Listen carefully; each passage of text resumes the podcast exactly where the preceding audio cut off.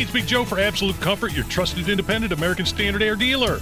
Owner Chris Wedekin sells the ductless Mitsubishi electric mini split, which is a great option to heat and cool individual spaces while blending into the decor. You want your poker room to be dressed up, you could take a vinyl wrap and put on these. If you like the more modern look, they have styles in black, silver, and pearl white that would be more aesthetically pleasing for your rooms. Find out more at AbsoluteComfort.org. Absolute Comfort is your trusted independent American Standard Air Mitsubishi Electric Elite Ductless Pro dealer.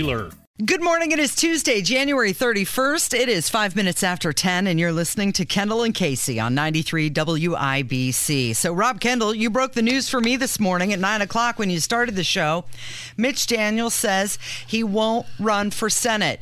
It's just not the job for me. That's what he said, announcing that, putting an end to speculation on whether he would run or not. So, now we know. Everybody is a big loser in this. And you know, we joke about I said, "Oh, I need this for the show content." Mm-hmm. Right? Mm-hmm. The reality is we needed this because it would make both Jim Banks and Mitch Daniels better US senators. The ballot access laws in Indiana are so rigged by design so that unless you are an uber wealthy or uber connected person, it is almost impossible for a regular human being to get on the ballot to run for U.S. Senator or Governor. And thus, we have seen over the past seven years when we have a senator who does not fear anyone, who knows that no matter what he does, he'll likely be the only person, that he won't be challenged, now, he didn't get the signatures, but I guess if you hire Susan Brooks' husband as your attorney and have a guy on the election board who may or may not have given you money to your campaign, then I, I guess the rules don't, you know, apply to you. But the point is, Todd Young knew that no matter what he did, it was very unlikely that he was going to be held accountable by the people, not because someone didn't want to hold him accountable, but because it's almost impossible to hold him accountable. And I have a great fear that if indeed Jim Banks does not have a viable challenger for U.S. Senate in the primary, then it will be very easy to see him fall into many of the same things that has made Todd Young totally worthless. Now, do I think Banks will be as bad as Young? No, because I've said many times I would vote for a literal orange peel over Todd Young, as in if the election were orange peel v. Young, mm-hmm. I would take the orange peel because the orange peel would do less damage. But when we saw straight out of the gate Jim Banks's opening salvo as a candidate for U.S. Senate was to kiss the ring finger of Kevin McCarthy and on bended knee not only vote for him 15 times, but hardcore advocate for him on radio stations and TV stations across the country. That gives me great concern that when he gets into the U.S. Senate without anyone to hold him accountable, he will slip into many of the same things that Todd Young has done. So I was cheering for Mitch Daniels to run because it would have made whoever won better. Now, hopefully, someone like a Trey Hollingsworth, or I can't believe I'm going to say this, but Todd Rokita mm-hmm. or Victoria Spartz or whoever, people with the resources to be able to viably challenge Jim Banks will run because we need this as a state because we need whoever wins to be on the record of holding themselves accountable. Okay, so you said you mentioned his allegiance to McCarthy was his first job. His second job that he did after he announced Jim Banks, after Jim Banks announced he was going to run for Senate, was to blast Mitch Daniels.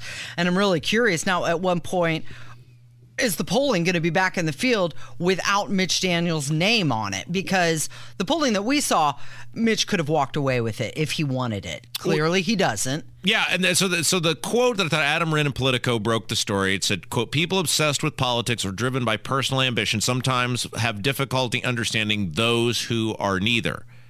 And I love that quote because that is the way it should be. Mitch Daniels walked away when he said he was going to walk away, and he has ultimately held true to his word, which is a lot more than we can say for a lot of politicians. Now, look, I really wanted to talk about how Mitch Daniels gave billionaire Jim Irsay a free stadium while raising taxes on poor people. I really wanted to talk about how Mitch Daniels raised sales taxes while not actually capping property taxes. I really wanted to talk about how Mitch Daniels instituted a gigantic socialized medicine program that has basically tripled since the mid 2000s because I thought it would dispel some of the Paul Bunyan legacy of Mitch Daniels that is complete bullcrap. But I mostly wanted him to run because I mostly wanted I totally wanted, but I mostly wanted him to run because I totally knew it would make whoever won a better senator. It- well, it would make whoever was running work harder as well. And you mentioned viable challengers. So, is there a viable challenger at this point? Is Rokita the most viable? Well, so this is the interesting question, right? Because Banks clearly has a head start as there was kind of like a mm-hmm. dividing line. Although here's what's interesting about Banks. And again, this is also something that gives me great pause. Every day it seems like on his Twitter feed, he's bragging about all these politicians who have endorsed him. And no offense, but these politicians, most of them down the street from us at the State House, suck. They suck at their jobs. They're the people who have enacted the highest gas, one of the highest gas taxes in the nation. They're the people who have done absolutely nothing for the past year on property taxes. They're the people who are sitting on $1,500 of your money and then throw themselves a parade because they give you 200 back. They're the people who haven't stood up to Eric Holcomb on Malik Muhammad or mask mandates or shutting society down. And the fact that he's really proud that these establishment people are endorsing him gives me great pause. I think the problem now is though he has such a head start. If you're a Rokita, mm-hmm. Or you're a Victoria Spartz and you're a mm-hmm. current safe seated off. By the way, Victoria Spartz was on with Tony yesterday, mm-hmm. and I'm sorry. At this point, I would rather smack myself between the eyes with a hammer than listen to that woman say another word. She is ridiculous. She. This is coming from Rob Kendall. She is exhausting, Casey. Mm-hmm. You want to also talk about people who suck at their job and are, and on top of that, exhausting Victoria Spartz. Well, you you notice I did not mention her as a viable challenge. Well, sh- let's face it. I mean, she would have name ID. She would be able to raise money. I'm just throwing out people who could theoretically challenge. Now, Hollingsworth is the most interesting one because he's not in office anymore. And, uh, you know, I don't know if he's bored, whatever. Maybe he's having fun doing whatever he's doing, but he has infinite family money and could easily run statewide ads, whatever. He's probably the most interesting one because if you're Rokita, You've already lost U.S. Senate once. You weren't a very good candidate, and you're probably safe as the Attorney General. So why would you risk that? Although it is mm-hmm. Rokita, so doing the obvious and logical thing may not apply here. So it, it will be interesting. So, they need somebody to step up. I wonder if we're going to start seeing Holcomb's name more in this mix. Oh, jeez. And as a voter, does an endorsement from another politician sway you in one way or the other? No, no, and that, that and this is what I find interesting. And Abdul and I talk about this all So the time. So why brag about it? Well, it is right. It is showing. We keep seeing Jim Banks put put his lot with establishment connected politicians, Mm-hmm. right? Whether it's Kevin McCarthy on a national scale or tweet, tweeting out, you know, these endorsements from these state house and senate people who do nothing to help Hoosiers every single day, like that's your camp. Those are your people. Okay. I'm starting to get an idea of who you are, Jim Banks. Let's cut the bravado bullcrap Fox News interviews. You are putting your lot with people who have a track record of screwing Hoosiers and screwing the American people. I want to ch- I don't there's no politicians I really like, but I don't care if there even was someone that I really liked. I, I would want them to have a viable, like let's let's just say Marlin Stutzman, who I mm-hmm. who I like. Let's say he decided to run again. I would want him to have a viable challenge. I had to really search the brain to find somebody I'm kind of fond of. But it, I, you would you you should want whoever it is. Democrats should want Andre Carson to have a, a viable challenger every single time. Democrats should want Shackleford against Joe Hogsett to be a viable challenger because we need government accountability and often in gerrymandered, whether it's gerrymandered congressional districts or gerrymandered cities uh, or cities that are deep blue because of foot flight, which is almost like default gerrymandering, or states that are deep red, Senate, House, Mayor, whatever. We need in primaries and general elections viable candidates to run. And isn't the primary where it's going to be won? Yeah, oh, Regardless of the general? Absolutely. The Democrats are totally worthless Yeah. when Jennifer McCormick and Destiny Wells and I don't know. When, so we'll stop there. When Jennifer McCormick and Destiny Wells are your A team, Mm-hmm. you have gargantuan issues with your party, a level I cannot properly describe in the time we have left in this segment. So, yes, and that's the problem. If Jim Banks waltzes into the U.S. Senate unaccountable, he will be unaccountable as a U.S. Senator. That's how it works. It is 14 minutes after 10. It's Kendall and Casey on 93 WIBC. Do you want to get into what Whoopi Goldberg said now? you want to take a break first? Uh, let's take a break because Okay. I want to play this Whoopi Goldberg uh, audio about Memphis and policing and racism. And Police reform is going to become a more it, it, it's it's going to be a bigger thing again. and we've got a really fabulous guest Yeah. coming up at, uh, at at 11 that will tie into what Whoopi Goldberg had to say. So yeah, let's do that. All right, we'll uh, we'll talk about it coming up from 93 WIBC. Let your mind that tricks you It boy. 18 after 10. It was a real shame when you weren't here for the first part of the uh, the show. Why? Didn't you tell him to play this? No, I didn't tell him to play this. He picked this on his own. Kenny Rogers. You chose this on your own. Yeah, I chose this on my own. This totally seems like You're- something you would have You were manipulated. trying to This, put that on me? this totally seems like something you would have pr- pressured him into. Nope, it wasn't me. I liked it too. Good job, Kevin. I am Kevin. so Thank you. disappointed in you. I'm trying to be fair with my uh, bump music choices. Hey, let's talk about Tim Scott. He's the senator from South Carolina. He's widely believed to be exploring a presidential bid, and uh, Republican strategists warn any deal with Democrats could set him back. So there are efforts to rekindle police reform in Congress after the death of Tyrese Nichols in Memphis. So Senate Republicans they're expecting Scott to take the lead in negotiating with Democrats after he spent months in the last Congress trying to hammer out police reform. He was working with Cory Booker and Karen Bass, and uh, he's he's being told to be very careful that he doesn't sign off on just a big sweeping reform bill that will put him at odds with his base. Well, i here's the reality: the federal government ruins everything it touches. Everything. Casey, is there anything the federal government does that you would say that is really efficient, effective, and best serves the taxpayers of this nation? No, especially as we're getting nearer to April when we have to pay our taxes. So, why in the world? What do you think Chuck Schumer knows about policing? Zero. About as much as me. Uh, uh, but just to be honest, what do you think Tim Scott knows about policing? Unless I missed something where he was a police officer. What What do you think Todd Young knows about policing?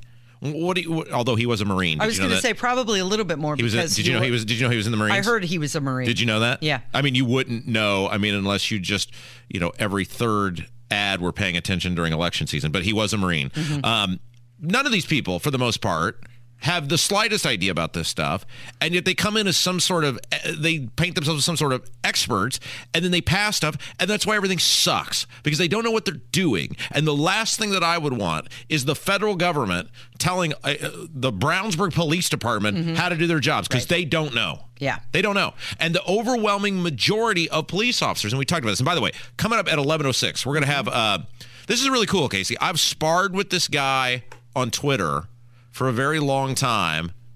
And you know the great thing about me, Casey, is I can ultimately be friends with anyone. I'm that likable. Yeah. When you get right down to it. Sure. So I've sparred with this guy on Twitter for a long time, but he wrote a really cool piece. His name is J. Philip Clay.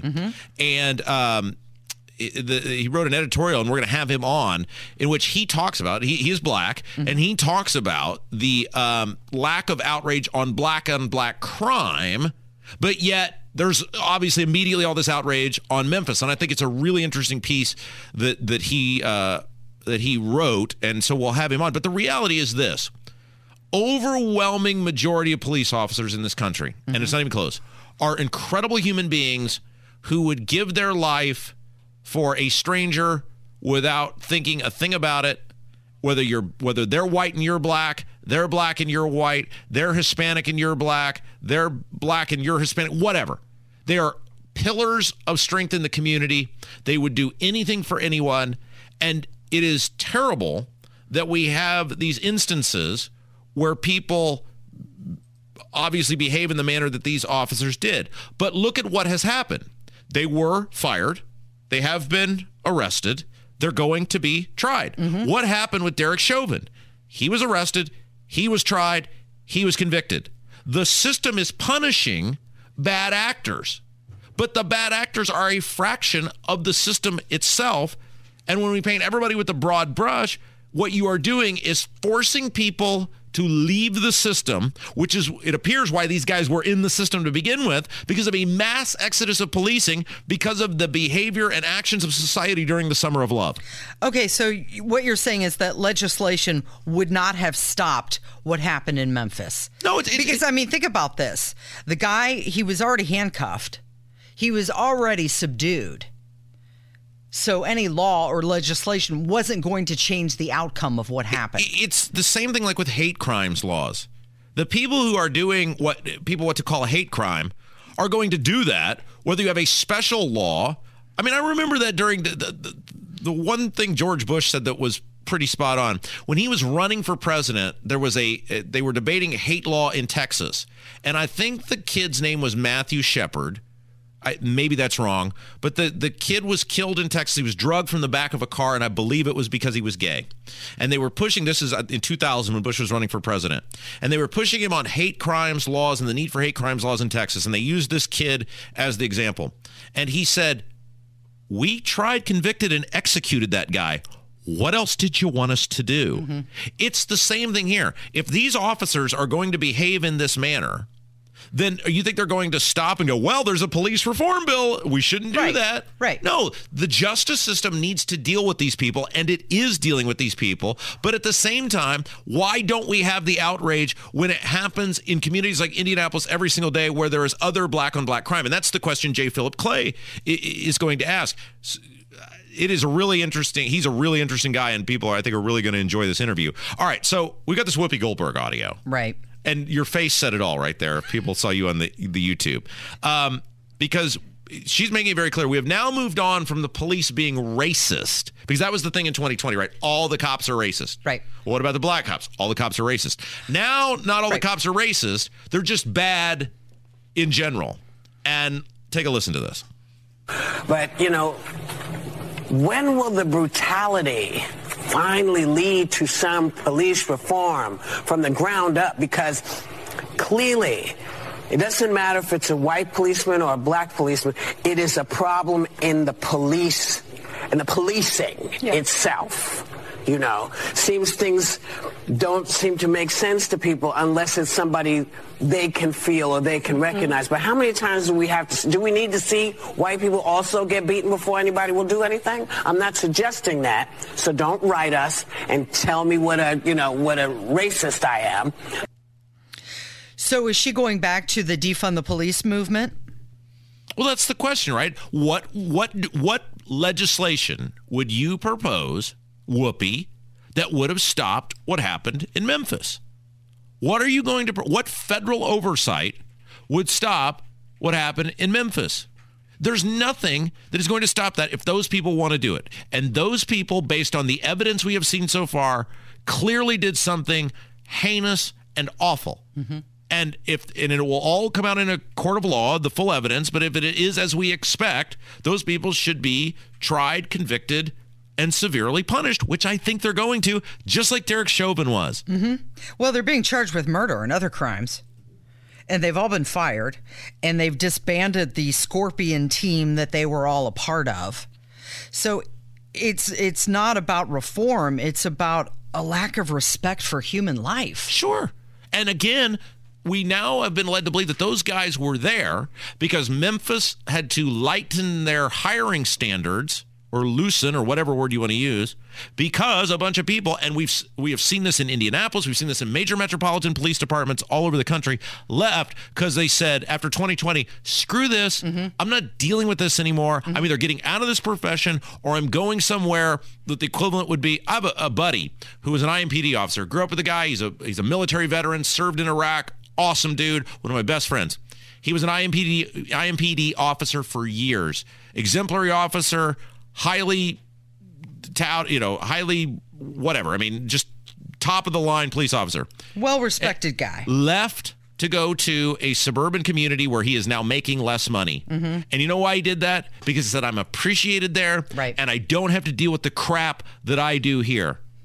We have done this where we have we have taken what was once a very noble profession and put up at the top of society of things you could could and should aspire to be, mm-hmm. and we've ripped it down and we've ripped it apart and we've degraded the people, even the overwhelming number that are good actors, and we have made it where they have said in these major metropolitan cities, especially, I don't want to deal with this anymore. And now It's not worth a paycheck to them. when you don't have the best people wanting to be in it because of stuff the way we have treated them, you are going to get people who are not as qualified or who in this case are just horrific awful actors. They're just it's, it's just the law of averages, right? Yeah. Yeah. It's Kendall and Casey on 93 WIBC. It's 1028. Do we have some voicemails? We do have voicemails. We've got somebody who's very angry at me and thinks I'm just ridiculous. So we're going to put that right to the front of the line. Okay. Uh, it's going to be a good voicemail segment. All right. It's 93 WIBC. I'm so sorry you have just reached my answering machine. 317 684 8444. That's the phone number here if you'd like to contribute. It is time to hear your voicemails at 1034 with Kendall and Casey. All right, bevy of phone calls. We'll get to as many as we can. Somebody, uh, of course, yesterday we uh, spent uh, much of the show talking about how the, uh, well, now the Republicans have learned the truth here in Indiana, which is what we told them a year ago, which is something that should have been obvious to any person with a pulse and an IQ over six. Which Property is, taxes? Yeah, going way up. Yes, uh, but I, apparently they had to hear it from someone very specific before they finally went.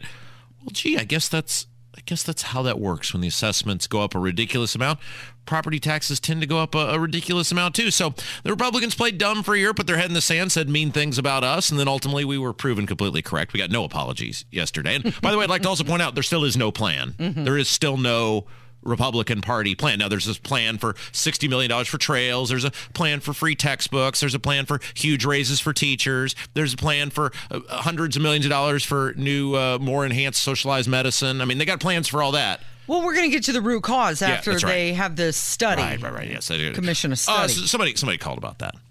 Hey, good morning, uh, guys. Uh, love your show. Hey, I live in Hancock County and uh, specifically New Palestine, and my assessment went up from one hundred and ninety thousand to three hundred and twenty thousand dollars. And when I called and complained to my county assessor's office, they said that because of short supply and construction costs, this is the reason why your assessments are going higher is because people are buying homes um, that are appraising or the homeowner's asking way more than what the property's even worth. It's a bidding war, and it's totally ridiculous. So, Casey, let's let's play this out. $130,000 increase. let's say you and I both own the same antique piece of furniture. Okay. You and I, we live down the street from each other and we both own the same antique piece of furniture. Mm-hmm. And I love my antique piece of furniture. It's a family heirloom. It was given to me down the years. Mm-hmm. And I say, I'm never parting with this antique piece of furniture. You, on the other hand, say, well, you know, I've had this antique piece of furniture for several, many years, decades. I just don't really like it anymore. It doesn't fit with the house. Uh, I think I'm going to sell the antique piece of furniture. And it's very valuable because it's old and it's antique and it's sturdy and it was crafted by hand. And you sell and you make a huge amount of money on that te- antique piece of furniture. Do I get taxed more because you sold that piece of furniture? You shouldn't. I don't is the answer. Why? Because that's not how we tax people mm-hmm. unless they're monetizing their wealth. Yet with property taxes, mm-hmm. because you decided I've had enough of my home mm-hmm. and I'm going to sell at a time where homes are selling for more, I get punished even though I continue to live in the same home that I've lived in for in some cases generations. That is a total scam. It is complete bullcrap. What this guy's going through is complete bullcrap and the fact that he's not going to sell his home, but he's punished tax wise as though he's going to sell his home, that is just gross. And Republicans have overseen everything in the state for over a decade. There's no one to blame but themselves. They set the tax policy. They could fix this tomorrow. They could have fixed it a year ago. They could have fixed it five years ago. They could have fixed it 10 years ago. It's not fixed because they don't want it fixed because they are completely petrified of these local government people because that's who they have to see when they go to the little club functions or their ribbon cuttings or their Rotary functions. By the way, Rotary is a fine organization. But my point is, they are more afraid of them than they are of you. And as such, they're telling you to eat dirt and they're not going to dare do anything to harm local governments. It's a really good feeling if he were to consider selling his house. Well, it's $130,000 more Sure. value. But if he's not planning on selling, and then of course on the other end, he's going to have to turn around and pay for more for a new house. Absolutely. But if he's not wanting to move or sell, he's just stuck with that big bill. Absolutely. And the Republicans know this is happening. And again, yesterday, like usual, that dumbass Jim Lucas was on Facebook fighting with me and name calling me rather than doing something to help the people. The same, what was the, the Judy, uh, Judy, wasn't that his name? The guy from uh, Chris Judy, wasn't that his name? The guy who at 1.30 in the morning was aggressively texting me about the, the, the sandwich. Well, what did And- Jim Lucas say? well, it's just this, it's, they never have an answer. They're mad when you ask, what's the plan? You've told us for all these months. How do you know there's not a plan? You're just disingenuous. Okay, what's the plan? You're just disingenuous. What's the plan? Fighting with me is not helping anyone, but Jim made it very clear in that post weeks ago. They're not going to give the radio guy the win. They the Republicans down at 200 West Washington because they know who will take the victory lap if they actually did property tax reform. The people have been telling you for over a year this was coming. And they are so wed to not letting the radio guy take a victory lap that they will make you pay out the ass for your property taxes. Holcomb That- said they were going to look into it this session. I, I, I, uh, I, it's just, but you people voted for this. Casey's not in on it. I'm not in on it. Kevin's not in on it because we told you when you roll over and play dead for these people, they will treat you like complete dirt.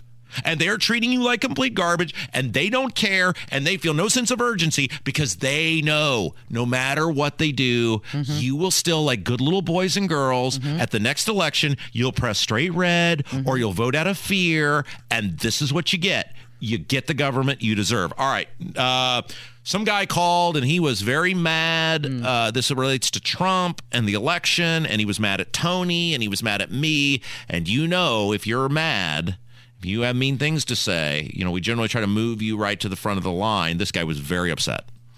Hey, Rob, I just happened to be listening when you were talking about uh, Trump and his rally in South Carolina and, you know, presumptive nominee and all this time. And, you know, I'm a hardcore Trumper. I've called before.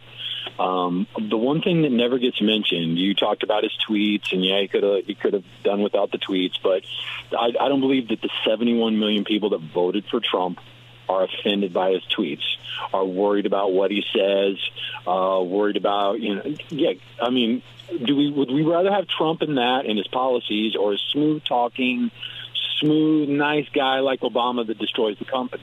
Country. We already know the answer to that. We'd rather have Trump.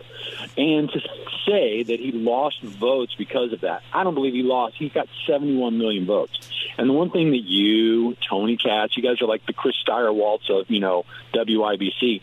You guys, what about the the fraud?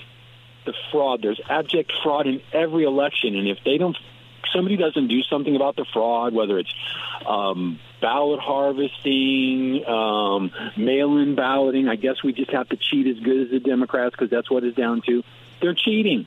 They waited until the election results come in. They stop the election, and next thing you know, everybody comes in for Biden. He gets 81 million votes, and he doesn't. I mean, you already know all of this. You know that the mathematical probabilities don't add up, and they certainly didn't add up in the midterm. There wasn't a red wave, not because of Trump's candidates.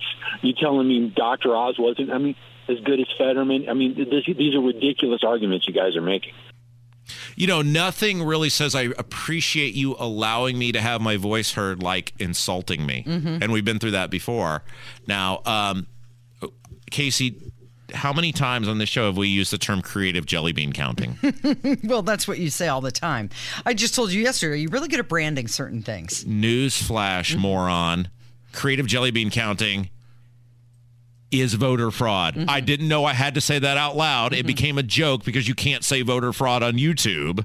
But when we talk about the creative jelly bean counting, of course, we're talking about voter fraud or manipulation or whatever you want to call it. I didn't know I had to say that out loud. But hey, don't start nothing, there won't be nothing. Now, the guy in Wisconsin won, right? Ron Johnson won re-election. So did, did it not happen there?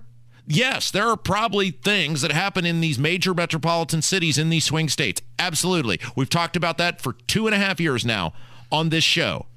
But the reality is, Trump also offends huge swaths of people mm-hmm. who otherwise would vote for a Republican. I don't know why you're mad at me for telling you this. We have had pe- person after person after person on this show, or we've identified people or whatever, who otherwise would vote for Republicans who would not vote for Donald Trump.